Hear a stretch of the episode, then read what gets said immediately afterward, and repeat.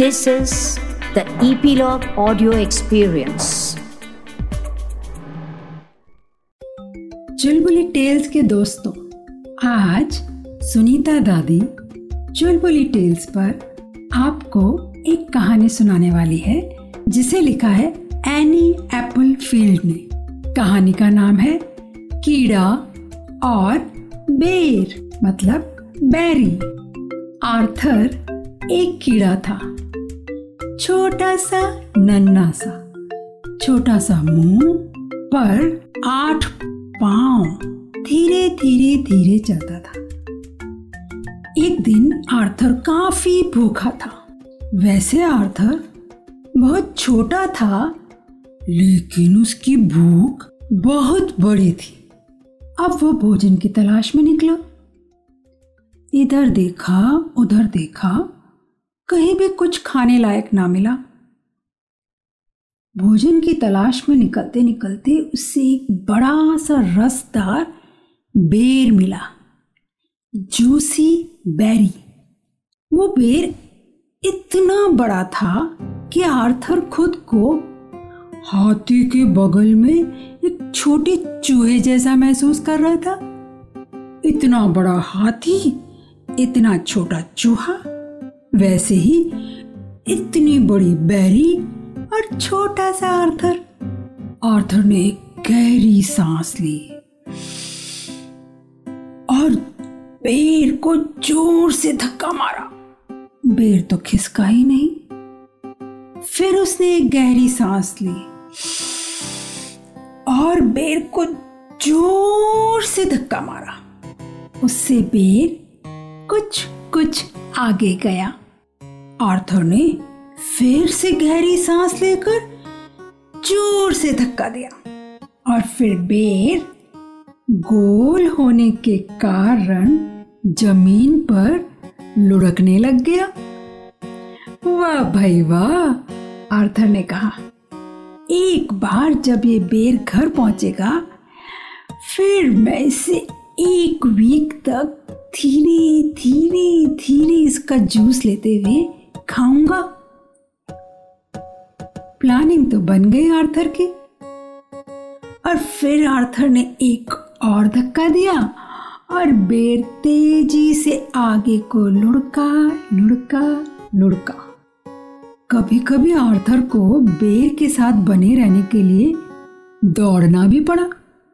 लेकिन कभी कभी बेर धीमा हो जाता और आर्थर को उसे आगे लुढ़काने के लिए क्या करना पड़ता? हाँ फिर से एक और धक्का देना पड़ता। आगे, जहाँ आर्थर देख नहीं सकता था, वहाँ ज़मीन पर एक पेड़ की टहनी पड़ी हुई थी। टहनी में लंबे लंबे कांटे थे। फिर आर्थर का बेर एक कांटे से जा टकराया और कांटे में फंसकर एकदम रुक गया। आर्थर ने देखा, बेर रुक गया। उसने धक्का दिया। लेकिन बेर बिल्कुल नहीं हिला। आर्थर ने फिर गहरी सांस लेकर ज़ोर से धक्का दिया। लेकिन बेर तो टस से मस नहीं हुआ। टस से मस नहीं होना मतलब बिल्कुल भी नहीं हिला। मुझे और अधिक प्रयास करना चाहिए। आर्थर ने खुद से कहा, प्रयास मतलब कोशिश। फिर वो झुका और उसने पूरा दम लगाकर सिर से बेर को धक्का देने की कोशिश की। बेर तो फिर भी नहीं हिला। आर्थर ने अपने कंधे से धक्का दिया। बेर तो फिर भी नहीं हिला। आर्थर ने अपने पैरों को ज़मीन में मजबूती से खोदा और फिर पूरी तरह से झुका और इस बार उसने अपनी पीठ से बेर को धक्का दिया। पर बेर तो अभी भी टस से मस नहीं हुआ। इसके बाद आर्थर थक गया। उसने बेर को धक्का देना बंद कर दिया। अब वो थोड़ा पीछे हटा और उसने बेर को संभाल कर देखा। अब मैं क्या करूँ? वो सोचने लगा। तब आर्थर के दिमाग में एक विचार आया। आइडिया। वो बेर के दूसरी तरफ़ गया और उसने उल्टी तरफ़ से बेर को धक्का दिया।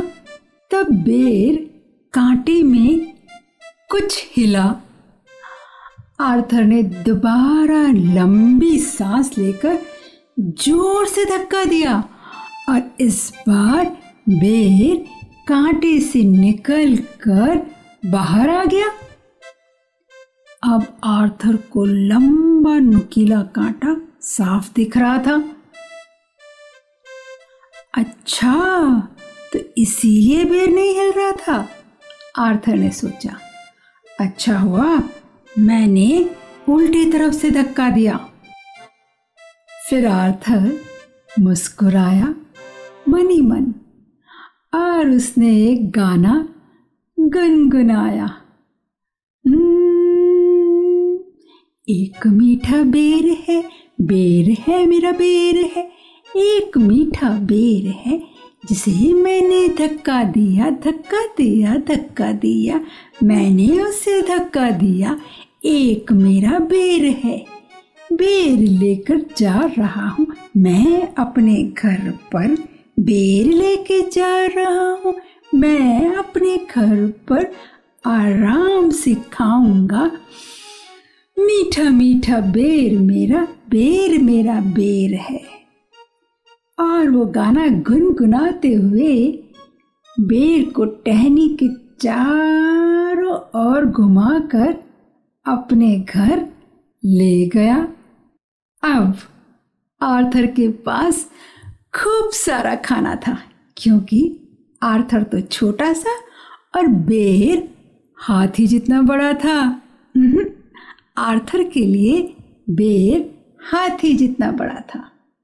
तो बताओ बच्चों, आर्थर ने मेहनत करके अपना खाना जुटाया ना?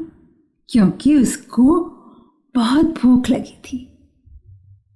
और इतनी मेहनत के बाद खाना तो बड़ा मीठा उसे मिलना ही था। तो ये थी हमारी आज की कहानी। फिर मिलेंगे नई कहानी के साथ। तो हमारे साथ जुड़ते रहने की और नई कहानियाँ सुनते रहने की सूचना आपको मिलती रहेगी ईपी लॉग मीडिया वेबसाइट पर। या आपके फेवरेट पॉडकास्ट स्ट्रीमिंग ऐप जैसे कि जियो सावन एप्पल पॉडकास्ट और स्पॉटिफाई पर। तो अपने फ्रेंड्स को भी बताना ना भूलें और हमारी कहानियाँ, चुलबुली टेल्स पर सुनते रहें।